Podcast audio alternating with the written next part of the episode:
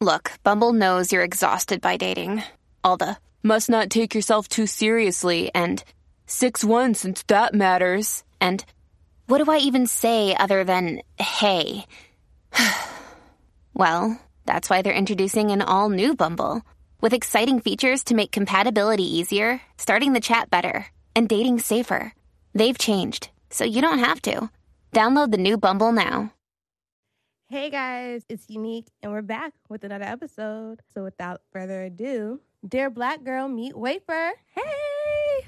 Now, Wafer is an event planner for Apple. Mm-hmm. She's also, are you still a fashion blogger? Yes. Fashion Yes. blogger and a mommy blogger Yeah. and a mommy. And a mommy, yeah. So tell us about yourself. um, so I went to St. John's, uh, graduated from there, and then uh, interned at a couple places. I interned at Bad Boy, Glamour Magazine, uh, the DA's office of, Manha- of Manhattan, just tons of different places um, before I realized that I had a passion for events. And so uh, after college, I just hit the ground running, um, applying to tons of jobs and getting tons of no's and learning how to bounce back from that.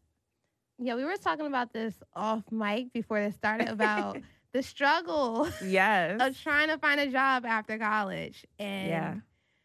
just being lied to. Like, if you go to college, you get your BA, you'll get a high paying job, like at minimum 45 to 50K. like I don't we had expectations. Like I had expectation. I just thought it would be like Oprah show. Like you get a job, you get a job. Here's a job. Like you apply for it, you get it. Like what's the problem? I have the qualifications. And then you realize, oh, you also need experience and you know, this is going to be much harder than I thought. And, And- yeah. I must say, it was like a bad time because, like, there was a lot of people didn't have jobs. So, Mhm. and I remember entry level was like, yeah, 10 years of experience, five years of experience. I'm just like, how? It's it was all a scam. I felt like everything was a scam. Like, how do you want entry level and you're only paying like ten dollars, but you want five years experience and like a, a bachelor's and a master's? Like, what? How? How? And it was, yeah. I remember that being a struggle. So let's Yeah. talk about your time at Bad Boy. Oh, um, so I worked uh in the executive office. Uh, worked with uh someone called Carlene Roy. It's amazing. Um, and it was just I think that that experience alone um made me who I am. Um, learning how to be resourceful, how to know like she always wanted us to know exact like where was the nearest flower shop or where was the nearest um coffee shop just just to know because you never know in in the event world like you never know what you may need because events will go wrong you know Mm-hmm. um and so just always being on my toes i remember um i had a what what those it wasn't a sidekick it was one of those like google came out with a phone and then you could slip Oh, like the little slide up. Phone. Yeah, it was a slide up phone, and she had like sent me out to get um something uh, for Puff, and I that's all I had in my and I was like, oh, I don't know what this is. I don't know like where to get it from. I don't know where to buy it from, and it kind I kind of felt like, oh, I can't go back. Like I was like new. I was like two weeks in, like I can't go back if I don't have this, and um, so I like was able to Google, and you know, back then the internet didn't work as fast as it does now on a phone. Yes. So I had to like run to a Starbucks, like try to uh, get some of their Wi-Fi and Google where this um product was distributed, so I could figure out how to get it. And so like finally, um, I just hit up my homeboy up in Harlem and was like, "Yo, can you see if they have these? Because if if they don't have it anywhere in the city, you know they have it some in some bodega uptown or in the Bronx." so um, I was able to get it and like take a cab all the way there and then like run back to the office and have it and just it's just experiences like that where just always being on your toes and thinking fast and learning how to like learn on the fly kind of you know? So yeah. And um it was from there that I was just like oh I love to do events. I we were um given the opportunity to do um Justin Combs Sweet 16 and I think that that whole experience like learning the brainstorming of it like what is the what is the theme going to be? What are these and at the time you know Prince of New York that was like everybody wanted that title and so that was his title and it just like having this one plan and seeing it executed to the end was amazing And then you're was- planning a Diddy party. right at that, right? And how old were we back then? I was like We were like like 19. 19, We were like 19, right? 20, 19, yeah. 20. Like, whoa. I wasn't, yeah, like 19, 20. And it's like, oh my God. That's, I mean, of course, they were, there was other interns involved in it as well. And, you know, some of them I'm still friends with up to today because, you know, we had to have each other's back. um, and so that was just amazing um, and learning different things. Uh, I think that from there, I was like, okay, whatever I want to do, I switched my major and everything after that internship. I was like, whatever I want to do, I, it has to be in events. So I switched my major from journalism to PR and just started applying to a bunch of different PR companies and different things like that. And they weren't coming in. They weren't coming in. And um, I was pregnant. I was pregnant after my intern intern. After that, I went to Glamour magazine, and then I had an internship. Um, and then senior, last semester of college is when I got pregnant with my amazing son Corey, and um, Corey Jr. And it just wasn't a thought that I wasn't going to finish school. You know. So I like waddled across that stage to get my diploma. I sure did. I sure did. I waddled across that stage with my diploma. And that summer, you know, I focused on just being a mom, you know? Um, but the industry doesn't wait for you, you It know? doesn't. So a lot of these contacts, like I lost that and they had moved on. And um, I was starting from scratch again. And I think that that was like the hardest part is starting from scratch again and um, building that momentum and that motivation, you know? Um, and so I, at the time, you know, we all had like 10 jobs in college, right? Yeah. You, you know, you interning full time, like Then you were working school on full- campus. yeah, you were working on campus full time, that work study. then you were like in school full time, and like it was so much. And I was working at Saks too. And so like doing that, and I was like, oh, you know, I want to be a stylist on the side. And so that's kind of like where I met Michelle, and we started this um, amazing blog um, that you know I'm a co-founder for, and she just like we're friends up to today for um, from St. John's, and we call it Third Grid, and it's an amazing blog with fashions um, that you see in stores or in magazines, and we style it three different ways because a lot of times you see a fashion piece and um, you only see it one way, and you so you're always thinking like, is this gonna look right on me?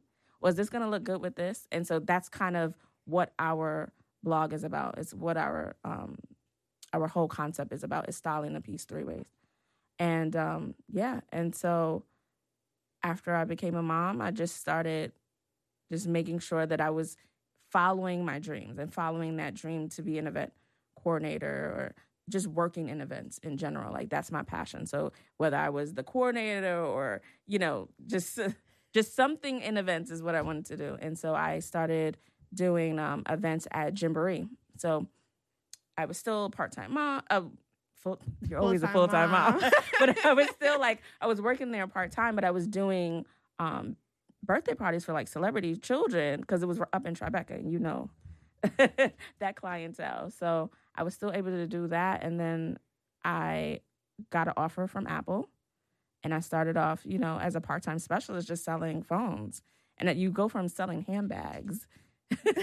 and doing like events with celebrity children to like selling, Selling phones. phones. Yeah, yeah, yeah. Um, but it's amazing company, and so um, from there, then I, I just kept applying and then kept doing um, different experience in their events department. Then became an event coordinator, and now I'm a programming expert. And it's just like I'm climbing up the ladder, and it just it feels right now because there was just so many no's before, you know. So now I'm just like, okay, all right, like I'm getting there. Still not, you know. I feel like I'm still. We were just talking about that. Like we're 28, and we feel like we're at this level where we're like, oh, okay, but we still want more, right? Everyone still wants more, and so at least I feel like I'm on that train. Mhm. Um, because for a long time I felt like I had missed it. So Let's talk about being a mommy. Like, I know there's some people that feel like when they're pregnant or they have a kid, it's, some of them are afraid like their dreams are gone. They, they still can't chase it. Right. Uh-huh. I felt like I felt like that. I'm not gonna lie. Like, um, I was 23, and um, I think that you know when you have, I had a hard upbringing, So I just wanted to be the best mom I could. So like I had tunnel vision, you know? Like I wasn't thinking about my dreams anymore. I wasn't thinking about any of that stuff. I just wanted to be a good mom. I just wanted to be the best mom I could be. So like I felt like a lot of my friends were like hitting their kind of getting their first step in their career, you know? And I was like taking him to soccer practice. Like like at 18 months, like, yeah, we're going to soccer practice or we're going to karate or we're going to like all of these different things because I just wanted I just wanted to give him a really good life, you know? And then um I was still on the side doing events for kids. And so like my boss at the time, his name was like John John Mothershead, and he was so motivational and inspiring. And he said, you know, you're really good at this. Like you need to you need to spread your wings, like, you know? And so like I had to have a talk with myself and say, you know, it's okay for me to pursue my dreams and still be a mom. Like you can do both. And there's so many women. Like look at June Ambrose. Like she's a rock mom, you know? So um, I can be that too. And so I think that for all those ladies out there who are moms and who don't feel like they can go after their dreams, you definitely can. Like I think that that's what I would I would love to tell um like other young moms um is that n- let nothing stop you because the better you are, the better mom you can be. So even though I was like and before before, even though I was so focused on being the best mom I could be, there's no way I could have been the best mom if I wasn't the best me. So, yeah. On that note, we're gonna start off with your first song. oh, my first song. So no one knows this, but like I'm a big like battle rap like fan. Um, so I've been like following Meek since when he was with Reed like they were battling with Reed Dollaz back in Philly. Um, so my first song is Dreams and Nightmares. Ooh, hold up, wait a minute. Yes. Because I feel like that's the struggle. Like, if anybody can speak to being from the gutter and coming up, that's him. So, love that song. so how did you get into battle rap? Uh, my boyfriend, my fiance, uh, we would just sit in the house and just watch YouTubes of battle rap, like Uncasa. Like, it was just, we would just sit there, like, we could go for hours and just battle rap, battle rapper after battle rapper. Um, and even now we like go to, um, URL Mhm. shows and like we'll go back and forth like who's your top five and I'm like oh K Shine DNA like the saga like it's just it's I don't know it's a culture um and I feel like you have to kind of like how people go to art galleries that's that's how I see battle rap. Like if you go to a battle rap show you're looking at art you're witnessing art because that in itself like being able to put these words like these lyricists get to sit there and spit and some of them like Charlie Clips who's amazing like they get to sit there and like exercise their craft. Like that's amazing so And they're super creative. super creative are you kidding? Like everything from the movement like there's this young cat now um chess who's like freaking amazing. Like everything from um his lyrics to the way he's ju- he just has presence on the stage. He captivates kind of like how you watch poetry at a um open mic. Like it's just it's dope. So um i've been following meek since the beginning so i'm like a super fan of his. Yeah Uh, and I know that song, that reminds me of um college, like Mm. the parties we used to have. And like when that song comes on, it'll just start off, everyone starts singing. Yes, And then yes. everyone starts turning up. it's so funny because I remember I remember in college we wanted to go on spring break. Oh, the rent parties. yes, or the rent parties, and we like my homegirl had a basement. We were charging everybody five dollars to get in, and if it was two pack, thirty dollars if you want to get in. and we raised so much money. We were out in the next week. We're out in Miami chilling. no, but I remember those were the best times because there was a party at least every night. yes, Like, yes. I remember that was like the best year of college. Yes, I remember I got off um I got a off campus apartment just for that. but my off campus apartment was too small. So I would like hit up my homegirl, like make sure you get that make sure you get that three bedroom apartment. you got three roommates? All right, cool. And we're gonna throw parties and rent parties were everything. I don't know what they're doing now. I don't Because we weren't old enough to go to the clubs. We weren't. And those rent parties were like lifesavers. You had a rent party? No, Okay, I was about to say what? I didn't have one either. I would have to like dad. I would always go to um Ashley and Akira's Yes, that's that. We raised so much money at that party. And She was selling Jello shots. Like we, so many memories. Like when I tell you we were in Miami the next week, I remember everything that. paid for. Like that was crazy. Because I remember, like, even at those rent parties, trying to get back to campus. the worst part was being ten people deep in a in a car, Sitting on laps.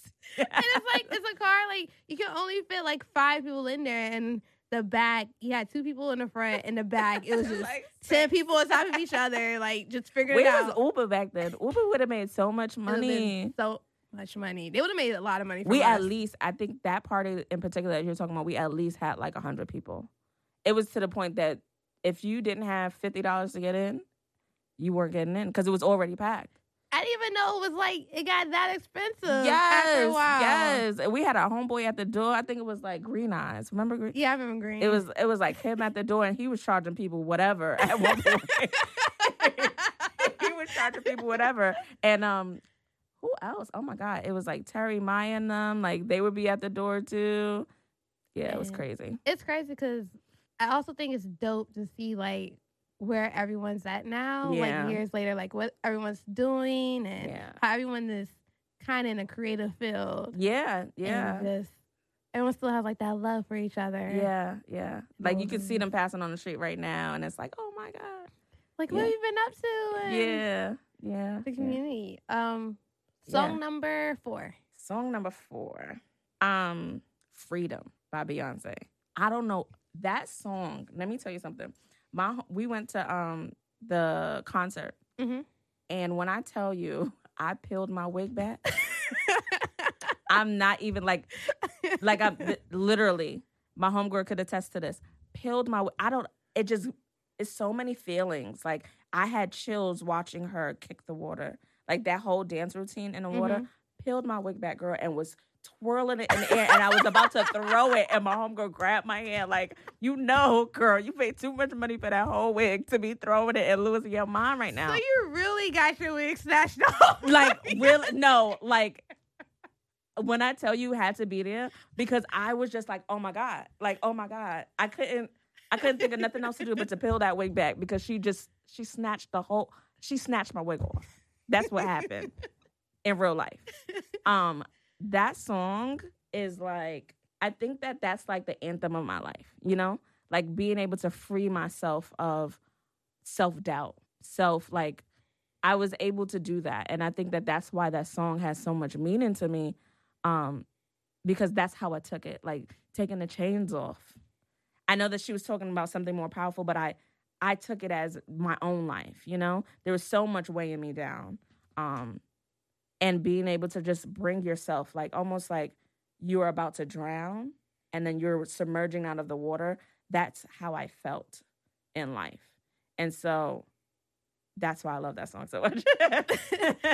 it was literally snatching my wig. So, What What were some of the things that were weighing you down during that time? um, I think that I stopped believe, believing in myself. I I I was such um an ambitious person. Uh, bef- I would say before I was such an ambitious person before motherhood, and then after motherhood, I just was doubting myself. I doubted my capabilities to follow my dreams and to be who I wanted to be. Um, and so uh, I had to like really just dive in and and during that age is like when you you, you find yourself, right? And so I was finding myself and being a mom at the same time. Mm-hmm. And so that was th- that was some of the things that were weighing me down. Um, and I think that a lot of times when you're getting no's, when you're applying for so many jobs, like I was telling you before, like I was like a professional indeed, like and LinkedIn person. Like I was applying on the jobs as I sat on a toilet. Like I was like applying for jobs everywhere, and I was getting a lot of no's. And I think that that started to weigh down on me because at first you're like, okay, whatever, this job doesn't want me, this job will. Um, but I wasn't getting, I wasn't landing the ones that I want, that I felt would start my career. And then I started to doubt myself and not believe in myself and not think, you then you start thinking negatively um, about what, about what you care about. You know, you start thinking like, oh, well, maybe I'm not good enough or, um, maybe I'm not the one. Like it, it, it just was a, oh, a lot of things. And then during that, my younger brother, my younger brother got arrested, and he, I feel like when they tell you, you remember in the subway you would see the posters like if your loved one goes away, the family also does time. Like that was that was Yeah. real, and I was, I I re- that really really hurt me a lot. So, um, and I took it I took it hard, like That's a scary feeling Yeah. because yeah. I'm currently going through something like that with my own little brother. And then the shit happened like on my past birthday of all days. But then I didn't find out until the day after. So it's like you're coming from this like high and then this shit happens and it just knocks you back down rock bottom. And then I was just at work when my mom called and told me, well, she texted me and I called her. Cause I was like, maybe I misread that text. And then like she tell, tells me what happens, and I just break down crying. And this is the second time I've ever cried at work. And thankfully, no one saw me, and I just had to like go somewhere, cry for 15 minutes, like start bawling, get my shit together, and then like go back to work. And I think the shit that upset me most part is like with the situation, it wasn't even his fucking fault. Like he didn't do anything. He was just a black kid, wrong place, wrong time, trusting the wrong fucking people.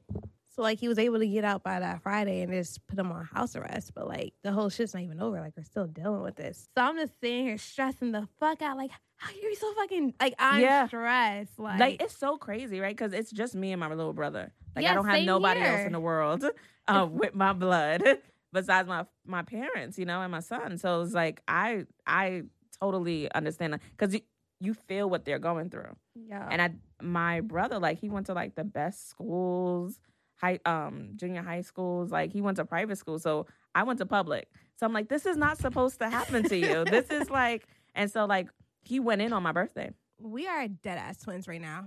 Yeah, he went in on my birthday, and I just like don't talk about it. Is I'm like it's crazy that I'm talking about it now. Um, and so I haven't talked about it for a long time, and I would try to like write him letters, and whenever I would something about a paper and a pen, I couldn't do it.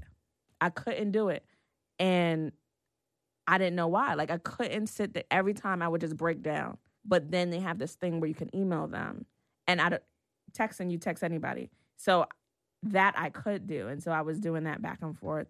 And um it was just court date after court date. They they stretched out things so long in the court system. I It, I felt like we were going to court every two, three weeks. Like it was just back to back to back. And um that was something else that I was just trying to I was trying to free myself of that burden because I felt guilty.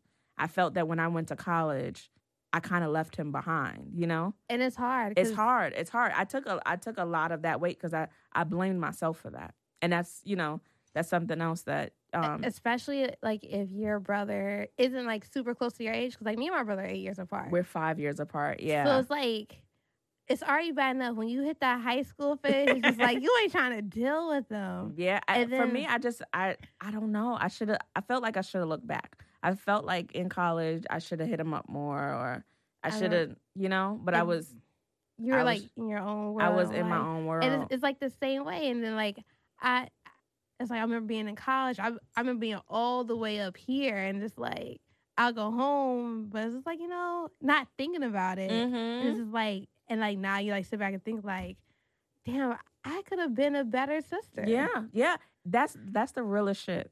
Is I could have been the I could have been a better sister. Um, and I took a I took a, a big hit when he got locked up. I took a big hit. Um, and I just didn't talk about it. Um, I didn't talk about it. And so in talking about it, like to like friends, close friends, and different things like that, I started to feel better. And um, then I would I would say last year is when I really was just like just like the freedom song, you know. I was just like, okay, I'm releasing these chains that I've just been carrying around willingly. You know what I mean? That were weighing me down. So yeah. All right, song number three. Song number three, "Die for You." When Beyonce released that for Jay Z, I was just like, oh my god, oh my god. That's how I feel. Um, that's how I feel about me and Corey. That's how I feel about me and Corey Jr. Like, I think that I feel that way because we've been we've been together like, ele- almost eleven years now. Oh wow. Yeah, yeah, yeah. Since high school. yeah, since high school. Like, see, what was it, senior year of high school? No, it's Um, like junior year. It's junior year of high school. So then it's 10, I lie. okay. Yeah, yeah, because I would have seen senior This should be our senior reunion coming up this year. this year? Yeah. I had that last year. I had a high Really? school reunion last year. Mine's is this year. You missed yours. No, mine's is this year. Oh. Oh, wow. Yeah, 11 then. Oh, then it's 11. It's 11 then. 07? Yeah. no. No, oh, it's 10. oh my God. This okay. year is Okay. 10. 2017. Whoops. um, yeah, we've been together since then. I remember we were in um we had anatomy and physiology class. And I was like a super nerd back then. So I was in the front of the class. I was like, oh, I'm getting all the answers right on the test. And one day the teacher was like, wait for you don't have the highest score. So I was like, who has it? and he sat in the back. And she was like, oh, Corey has the highest score. And I was like, no, he doesn't. So I didn't even, I never talked to him. And that day, I like caught him outside the classroom. I was like, how did you get the highest score? Because I know, I know you didn't get the highest score. Like, how did this happen? Because I was so upset. Um, and he was like, oh no, I cheated off the girl in the front of me. And I was like, so how come she doesn't have the highest score? Um, he was like, because I didn't make any questions wrong.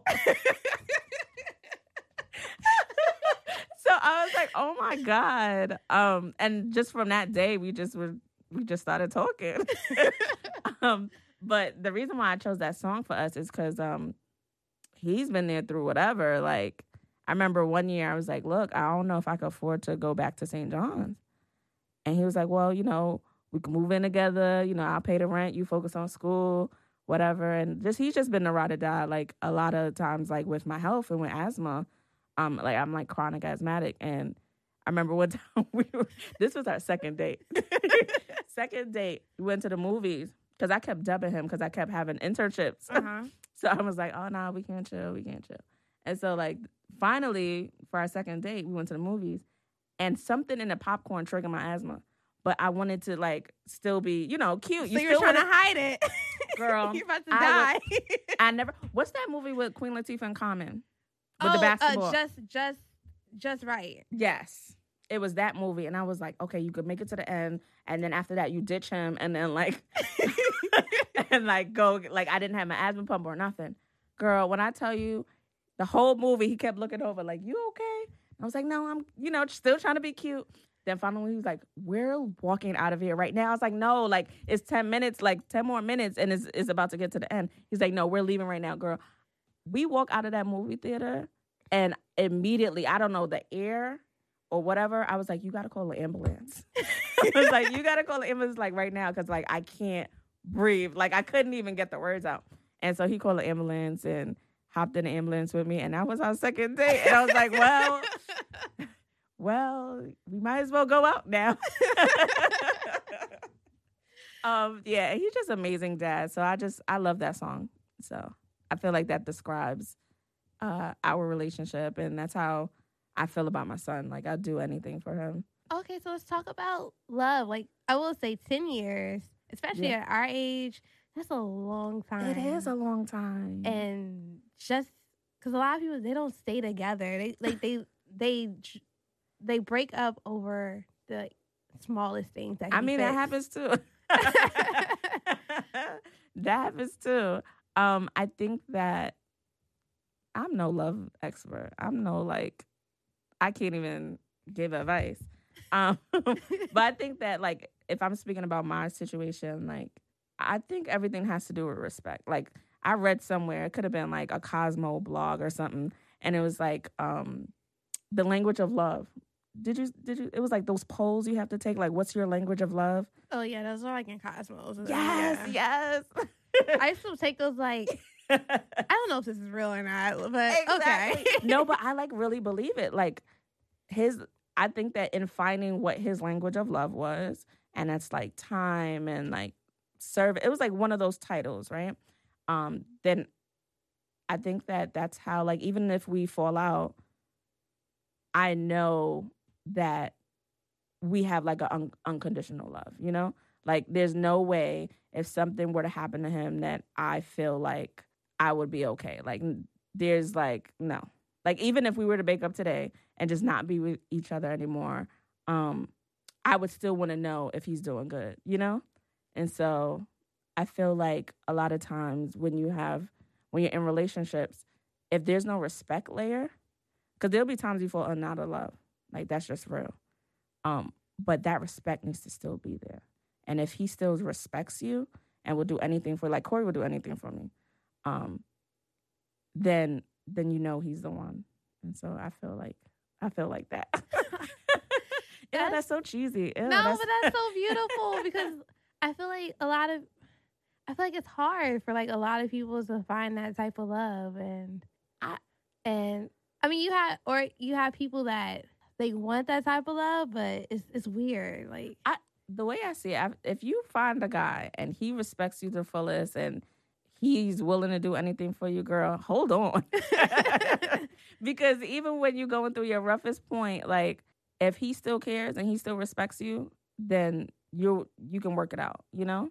And I feel like there's been times where our love was tested and we still we still made it through. So no, but I will say that like if there is a guy and you let's say you're going through like your roughest points mm-hmm. and they're with you, but then like they leave some point at your roughest point, it's like a sign from God. It is, isn't it? It is. And I think that there's been like the test of times, right? Where it's like, yo, you're getting on my nerves. I don't want to be with you, or you know. But he's never said that to me. He's never said that to me, which is weird. ask him tonight, like, have you ever? um, but even when I said it, he would like give me my space for a little bit, and then he'd be like, "Okay, you good? Because you you know we still together, right?" and I'm like, "Okay, Corey, like he's he's he's just an awesome guy. He's an awesome guy." Let's go back and talk about your time in Glamour because I know you were saying like that's you're like the only black girl. Yeah, I was the only black girl, and it was just a lot of pressure. I felt like the editors were passing out this, and they were just eating peanut butter and apples. One lady was eating like this is no shade. Hope they don't listen to this. Um, one girl was eating like instant oatmeal all the time. She would never go out for lunch, and then when I would come back, like food, food, you know, to take away, they were they would smell it, and they're like, oh my god. They would tell like my boss to tell me like can you ask her not to bring any food in here because it, it smells like food i was like oh my god what they were not eating it was so bad it was so bad it Why? was so bad. Like, were they trying to like keep up a certain look? They you, they want to keep up a certain look. You know, they get the samples, they want to fit into it, but they definitely wanted to keep a, a certain look, and that was skinny. Um, and I was far from skinny. so I, a lot of times I felt like they had their nose up at me, and it just it I didn't have the best experience. I didn't. Um, I met this uh, this black boy named Jeremy, who's amazing. He like lives in London now. Um, actually, he lives in Paris. Sorry. Um, and one day, because this girl tried to, this white girl tried to test me, and I'm not. whoo, and she like caught an attitude, and she was like, "Wafer, I didn't appreciate how you how you did this, this, and this, but I wasn't the one who did it." And I could tell that she was trying to make a scene for her boss. And he saw me ball up my fist and get, like he knew that I was you know when you you know when you you do that neck twerk like yeah. he knew that I was like 2 seconds away from like reading her fulfilled. And he took me and he took me into the janitor's closet and he was like, "You don't give them." I never forget it. It's like, "You don't give them this right now." And I was like, "What are you talking about?" He's like, you don't give them this. This is what they want. They want you to to to turn out a character. They want you to to give them that stereotypical black girl. You know, don't do that. Don't don't give them that. And so we, I, I thanked him. I hugged him, and up to today we're friends because of this moment. And I went back in the room and I said, I think her name was like Stacy or something. I was like, Stacy, I'll make sure those racks are are done tonight. But if ever,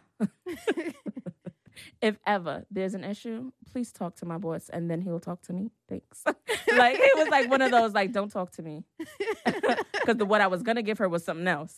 Oh, but yeah. I, I, at least I minimized it to that, you know. So, um, if anything that I take out of that situation is is learning how to work with others and learning because I'm in different environments. Like you get like really positive like my job now, there's so much positive energy.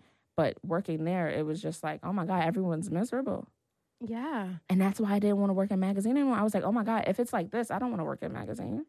Well, at least not this one. No, I feel It was like so miserable. Everyone was so like I, I don't know if it's the deadlines. They were like really, really miserable. it was like a gray cloud just like sits Floating over. everywhere. It's, it's so weird.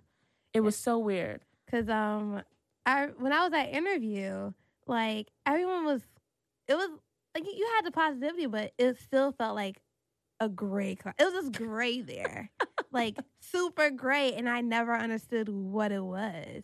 Like, why was it such a gray? you know, place? sometimes too, when you're working in fashion, especially fashion, they it you automatically feel like you have to be this nasty person. Like there's no reason to be nasty. We all here to get a coin. Like, and at the time I was an intern, so it's like, why be nasty to me? I'm doing this shit for free. And they'll ask you to do like the craziest thing, or they'll expect you to know everything. Because I remember I had to find something, and it was never explained how to do it. It was just like, Oh. just do it. And I'm sitting here like, That's how fashion is. You can't ask questions. Like, don't ask me where the staple is. Just go find it. Like it's it was one of those things. Oh, or that's even too simple. They'll ask you to do something crazy, like find out where the Prada house is, and then go deliver this without giving you addresses, without giving you anything, without even you knowing what that product is. I left one day. I don't know how they gave me this responsibility. They were like, "Wafer, all of this needs to be sent back." It was after a shoot. All of this needs to be sent back um, to all of the different vendors that we borrowed it from for this shoot.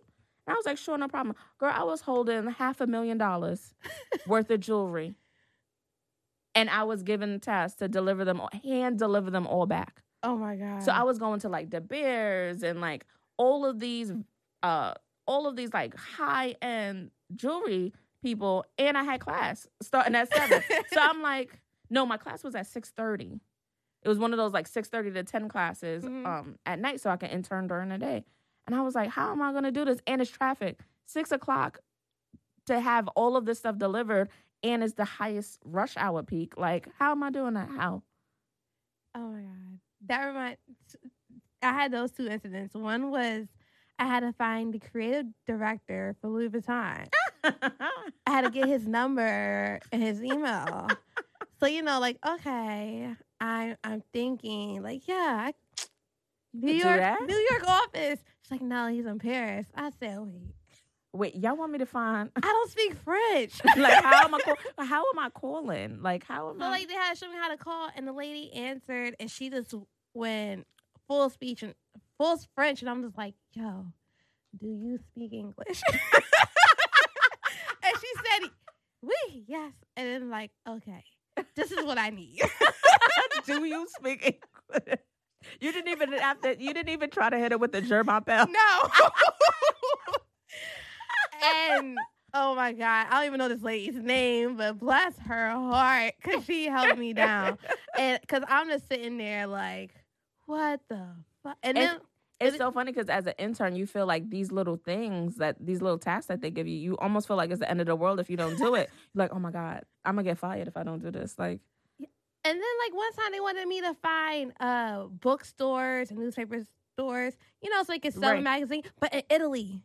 Like it's just random tasks. I I felt like sometimes like looking back on it, some of those tasks like that I had to do for Bad Boy, I had to do for Glamour, or even I, I at one point I did Isaac Mizrahi for Fashion Week. Like all those little tasks, I feel like yes, it needed to be done, but the, those were like grunt work tasks. You know, Yeah. it's like the test of time. So right now, if I ask you, who like, can you get me the creative director for? I don't know. I can't even tell you who the hell it is. Ex- exactly. Exactly. it's crazy. It's crazy what they make you do. Yeah. Um, and back then you couldn't. Not that you couldn't sue, but you weren't thinking about su- like right now. Oh, it's so be- different. They be It's suing left and right.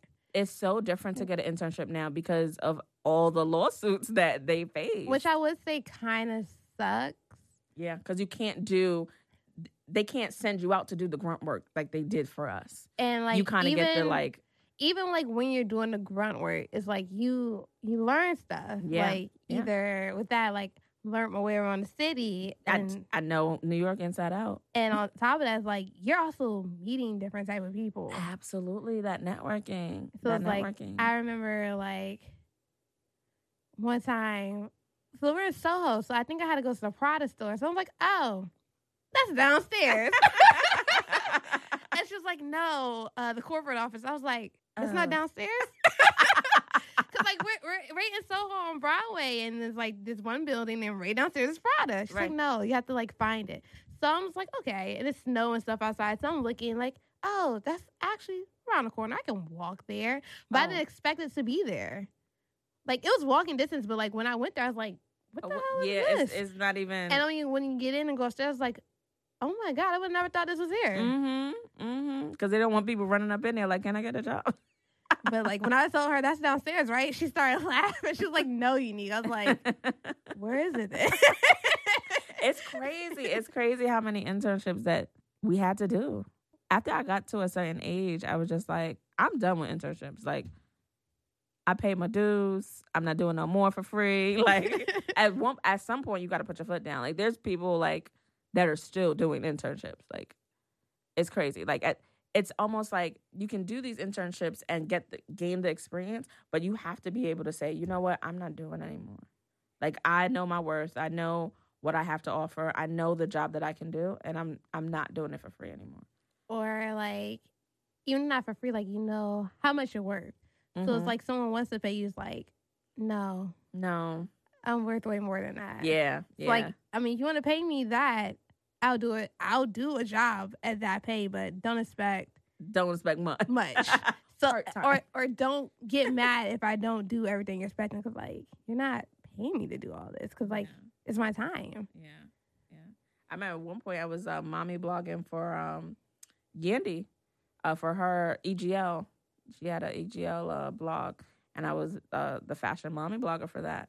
And then after I want to say like maybe eight months of that, I was just kind of like, okay, like I I gotta I gotta spread my wings and and try to get paid for this now. you know, like can't keep dishing this out. or you start your own thing, you know? And Mhm. so that's when I started my own mommy blog and kind of like give that inspiration to mommies and um, especially mommies my age, you know? Because the older folks got it together. Yeah, yeah, we need a network for girls our age. yes. um, yeah, so yeah. All right, song number two. song number two. Ooh, hold on. Because my last song, song, song number one is Shining. Mm-hmm. So I'm tr- my last song is um song number two. I mean is "Leg Over" by Mr. Eazi. Um, he's an African artist. Um, he's from Ghana and Nigeria. Um, and so that's exactly my background. You know, my dad's Ghanaian and my mom's from Nigeria, and um, I really, really love Afrobeat, um, or what we call Afrobeat now. um, and so you know, I grew up in a house when they were playing Fela Kuti, and so I think that that is that's me incorporating my my nationality into um my life. So yeah, Are you first generation in America? I'm first generation in America. So yes. what's that struggle like? the struggle is, um, and I don't speak the language. Oh, that's even Oh, worse. it's So, it's even yeah. worse. Yeah, because my you know Nigerian and Ghanaian, you speak two different languages, so they just spoke English in the house, Mhm. and um, a lot of times it's like I would go back and forth with Buki about this because when I go to like African functions, it's like, oh, but you're not really African. Like I get that all the time, and then you go to you know your other friends who are American, it's like, oh, but you're not American, you're African. And it's like, oh, where do I fit? I'm in the middle somewhere. Um, and so embracing those confidently, well then, you know, fuck it. Can I curse on you? Yes. Oh, I, was, I was like reserving myself the whole time. Um, I was like, fuck it. Then I'm really African American.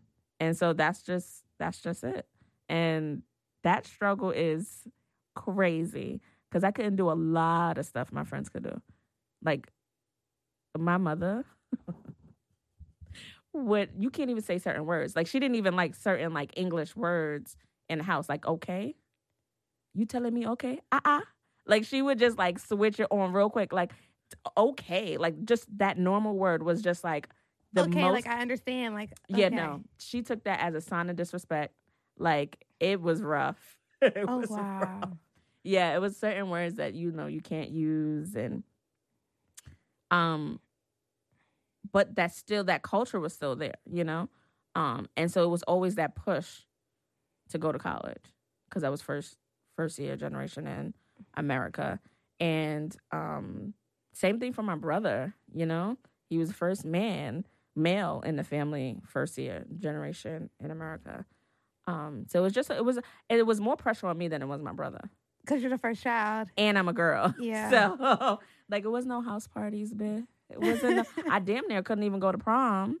Oh. Really? Yeah. It was my mom's friend, my mom's coworker. Shout out to her. Was like, no, you gotta let her go to prom, and so she took me out dress shopping, and then finally, like my mom came, like was okay with the whole thing and then I went to prom cuz she you don't understand like they didn't have those things back back in the day especially in Africa you don't have like things like that back then so No, she didn't understand the concept of it for her it was just like oh you're dressing up to be grown you know like Mhm. you're you're trying to be a woman but she didn't see me in that light even though back then I thought I was grown like, I'm grown. but yeah, first year generation African is a very African American is a very hard because you're battling both sides.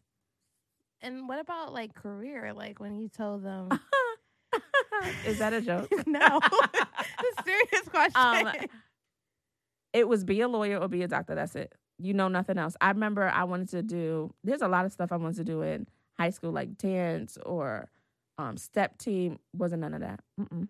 Mm-mm. It was almost like, well, you know, if you do that, you can't live in this house no more.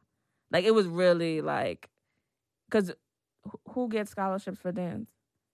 People who get who gets who gets jobs for dance? Like that's how they thought.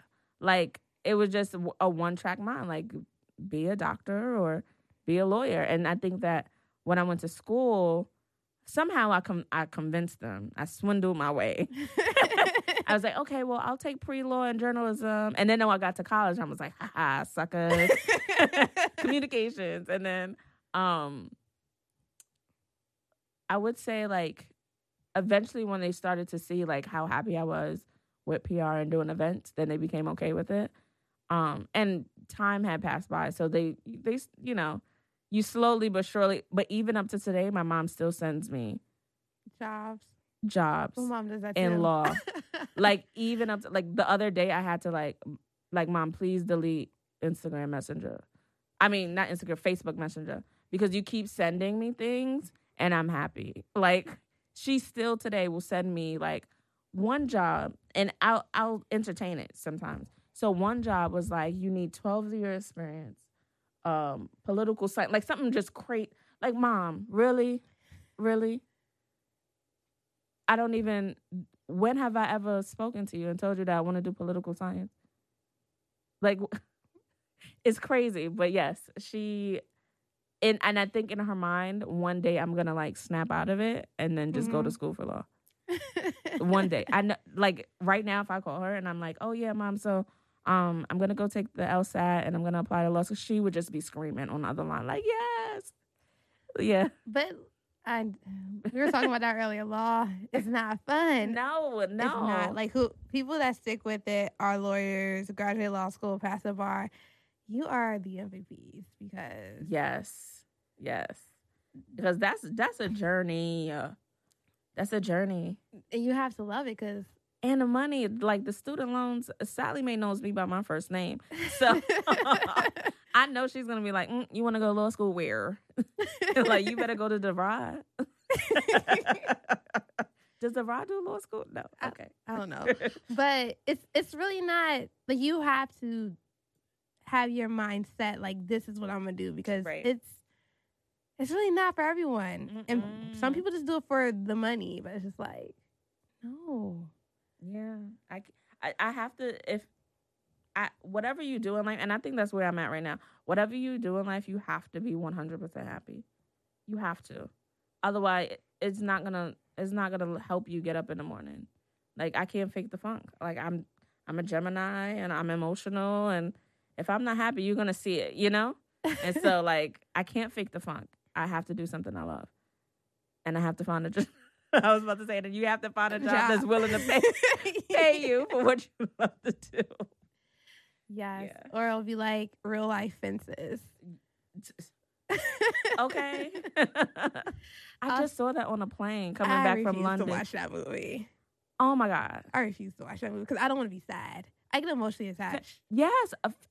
I can't. Usually. I fall asleep on the plane. Um, and I was coming back from London, and I was like, okay, I'll watch Fences, and it was like, whoa, I didn't expect that. yeah, I didn't want my world wrecked. So Yeah. I, I know the storyline. I don't need to see it.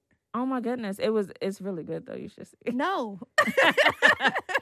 like I, I know it and it and it's sad and because I feel like that's what happens now because like you have because it's a story like it's his father he had his dream life hit Mhm, he couldn't mhm. achieve his dream And he, and he turned he took and he like that he put on his, his son which was sad because like his Mhm. son had a dream and like he crushed it. he destroyed it because his got crushed Mhm. and I feel like that happens now because like that's like our parents are that generation and it's like we're we're we're like his son's type of generation, but like we don't let it crush us so easily. right, right. But, like, it I- crushed his son. Yeah. And like that's what we're going through now, I feel like. Yeah, yeah. You definitely. I'm. I'm definitely going through it where I feel, and that's another thing when I go back to the song "Freedom." Like, that's another chain that I had on me. You know, that I had to set free. Like, I have to be happy, and I can't let other people dictate what happiness is to me. You know, or or what being successful is to me. Because for a lot of uh, a long time, I didn't feel like I was making them proud because I I wasn't where I wanted to be. You know, or what I or what I thought they where they wanted me to be, you know? Um and so you got to set yourself free from that. And just you have to live your life. And I think that in the story what I'm in the movie Fences like I felt sad at the end because he didn't I didn't realize that he wasn't to follow his dream cuz I still would have done it, you Yeah. know? Um but he ended up doing, you know, something I think he like uh, went to the army or something like that, and I, I, I, that's the part that I felt sad. I was just like, man, and he was good, and he had a recruiter come in. Like, I would have still done it. I still would have done it, but yeah, Song stuff. number one. shining, shining, shining, shining, yeah. All of this winning. if I had a bomb voice, like I feel like I would be Beyonce. Like I live for. Oh my God, it's only five songs. Yeah. I don't even have a Solange song. I live for Solange. I do too. My hair right now, tell them it's It's curly and poofy like Solange. will exact. I live for her. I think I fell in love with Solange when I heard uh sincerely fuck the industry. Right. That's when you were like, oh, Oh, oh, she's totally opposite from Beyonce. Like And then the True EP came out. I was like, yo, Oh. I'm here for this. live for her. Like everything just uh I probably should have put a song. Now I'm upset. I didn't put a song. But if I could pick, it would be Don't Touch My Hair because for the longest time, People love playing in black girls' hair. oh my goodness. And then not just that, but like for the longest time, I didn't want to be a natural. For the longest time, I didn't want to be a natural because, and me and my friends talk about this all the time. Right now, it's more accepting to go into a job interview with natural hair. Mm-hmm. But back then, when we were searching, we would hit each other up like, I'm gonna have to take these box braids out. I just gotta, like, I have an interview next week. Like, I, I gotta take these box braids out, And I right? just paid for them. right, right. And I'm like, right? And they'll be like, yeah, girl, like they're not gonna hide. Like we would go back and forth.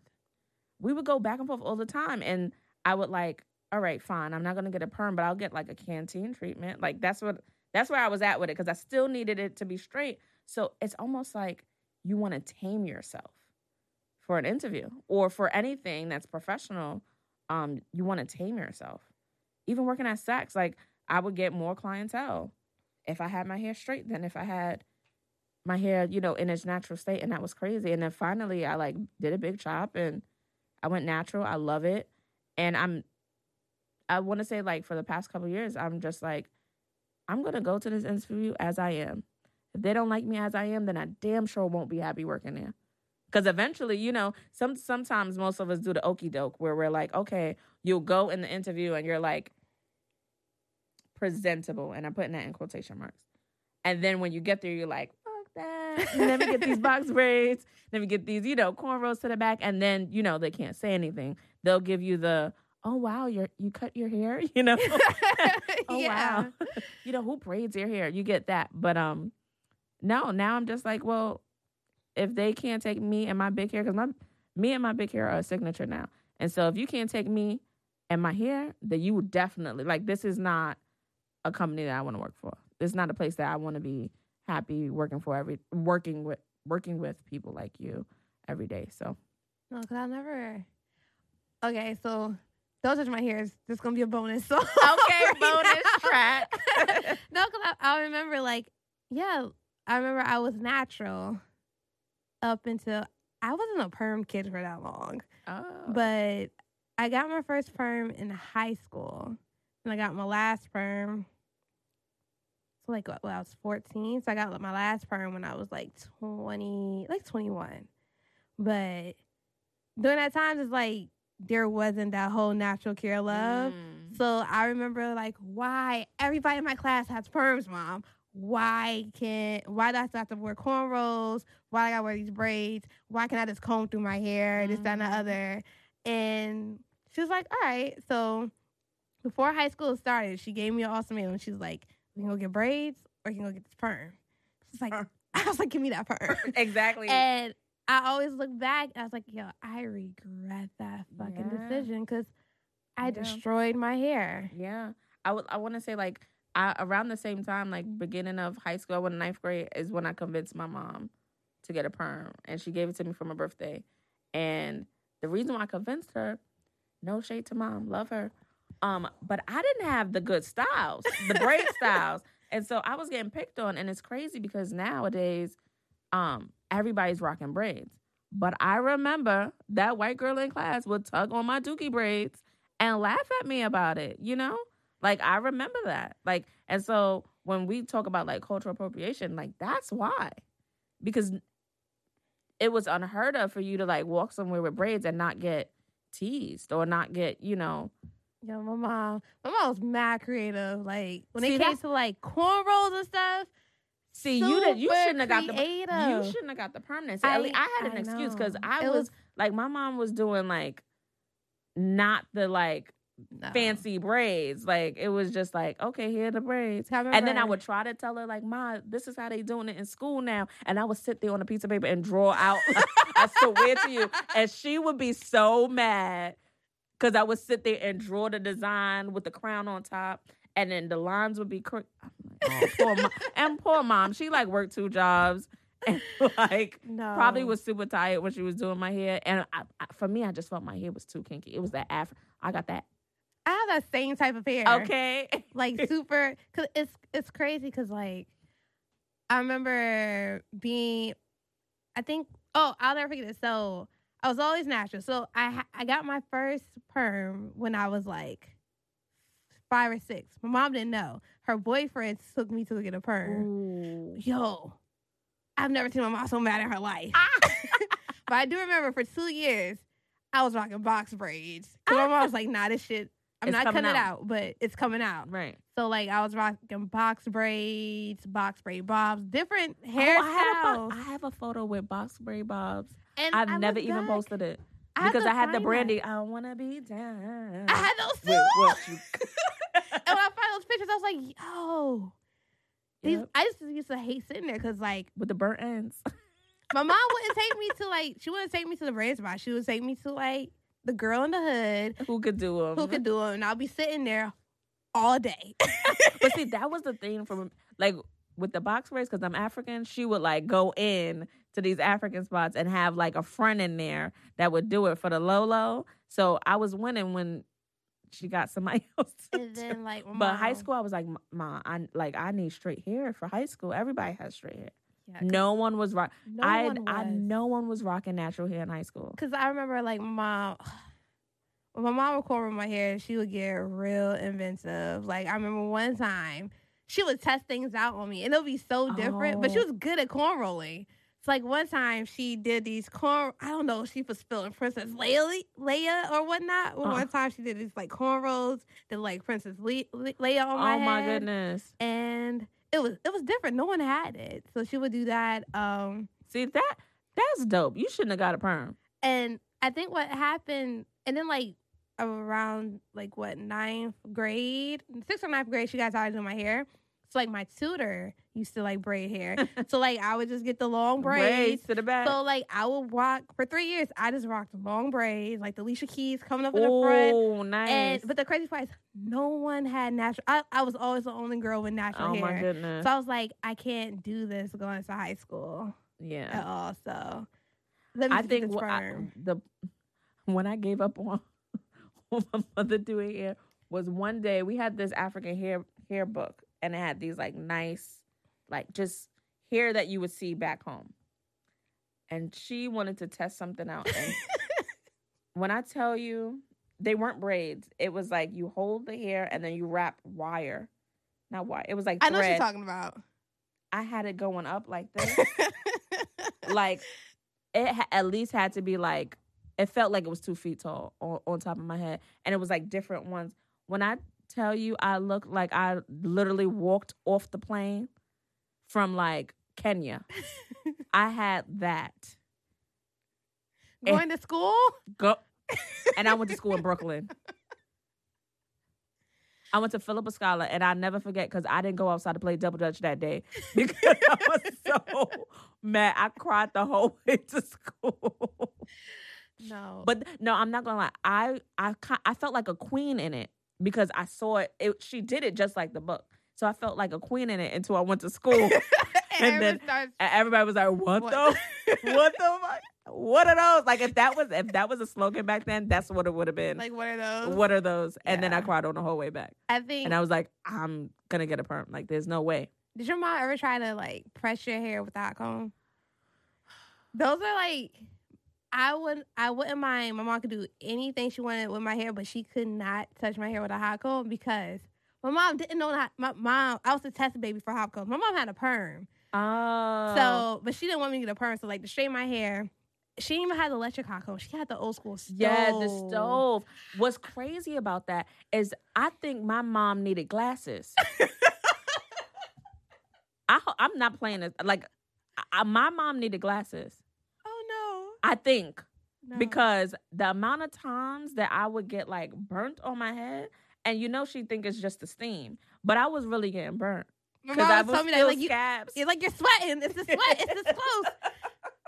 And I used to be traumatized. Trauma, crying, girl.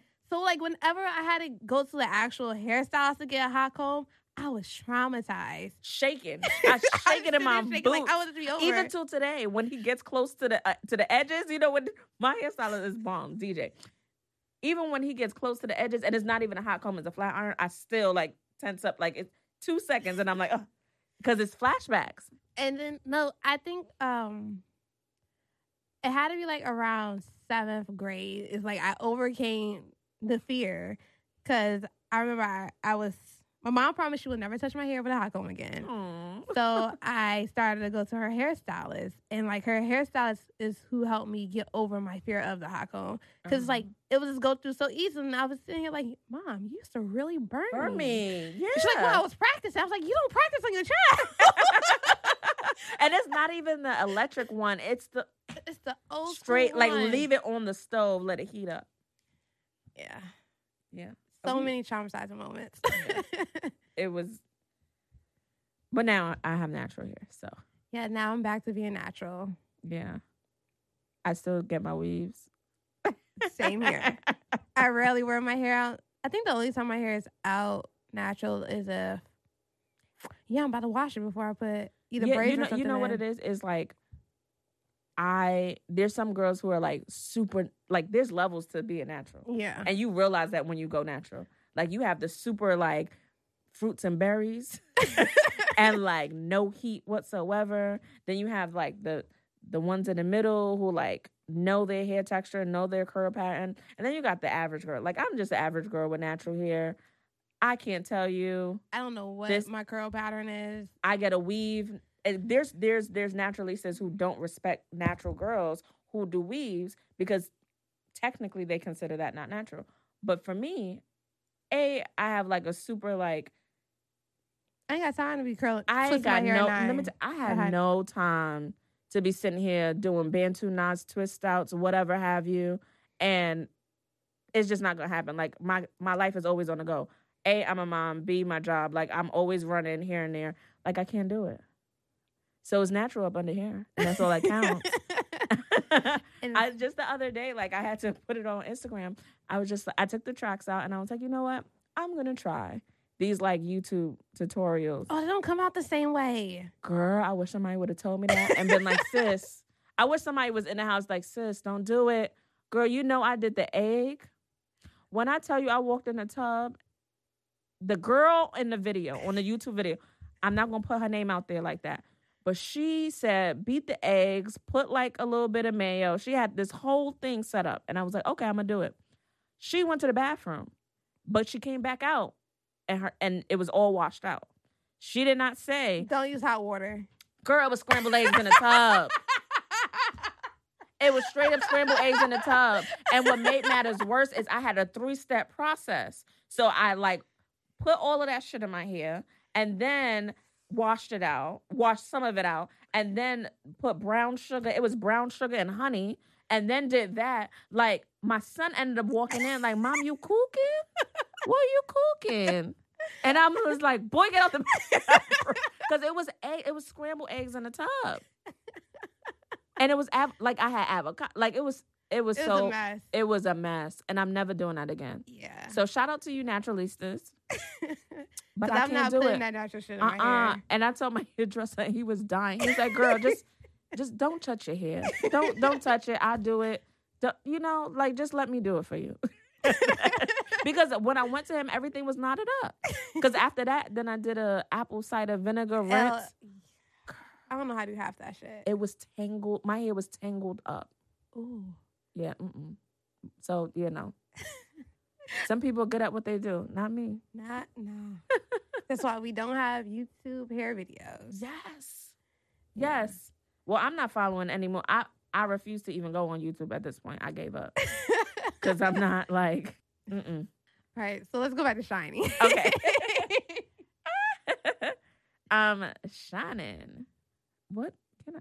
I mean, I feel like I'm I'm in a comfortable space. I feel like I have two feet in the career that I want to have. I feel like I'm working for an amazing company. Um, I recently got promoted to programming expert at Apple, and I'm I'm I'm comfortable and I'm confident. Um, and so the shining song came out at a really good time. Um, because I feel like now I'm shining. Now I'm like spreading my wings, you know? Um, and I'm being the person that I know I can be. So yeah. so what do you hope your legacy will be? Damn. Um, my legacy. Oh my God. That's a good question. I think I would want my legacy to be the girl that came from nothing to something. I want to leave this world. I want to be the top events person. Like I want when you hear of an event, I want my name to be on it. You know what I mean? Um and so I eventually want to do like big time events, you know, whether it be at for a record company or whether it be um for a big name uh superstar. But I want I want to leave my legacy as a wafer, yeah. She she did that event. Like she that that's her work. Um yeah. I think oh my god. That was a that was a tough question. I know because you have to think, you have to think about your future. Yeah. Um And everything like you're working towards. Yeah, you're right. Yeah, yeah. Um, I'm not. I'm comfortable where I am now, but uh, of course, like five years from now, I want to be like at the plateau of of of this of this industry. So right now, I'm a woman in tech. I don't, you know, hashtag Black Girls Code, hashtag Black Girls in in tech. Um, but in five five years from now, I don't know. You know, and if anything, like right now, my my biggest my idol is um Bozoma Saint Saint John, who is um the VP of. She's like she just won like amazing accolades um for being the VP of Apple Music. Oh, I know you're talking about. I follow her on Instagram. Yes, I Black Girl her. Magic. okay, hashtag Black Girl Magic. She's amazing. Um, and she's from Ghana, and she has a big hair like me. So I'm like, oh my god, perfect. Um, I like leave hearts under her comments. She probably think I'm like a psycho stalker. Um, but that's where I want to be. That's where I want. I want to leave my legacy like that. Like she's just doing it. Um, and she's bringing a lot to the table, and she's changing the game. Um, for Black girls in the music industry or Black girls in tech. Um, and she works for Apple. um, so yeah, that's that's that's goals. That is goals. So before we go, you have to drop your Dear Black Girl open letter. Dear Black girl, never give up. Always keep pushing. You are stronger than you know. Beauty comes from within. So always choose happiness first. Love hard and keep your head up, queen. Signed wafer, like the cookie.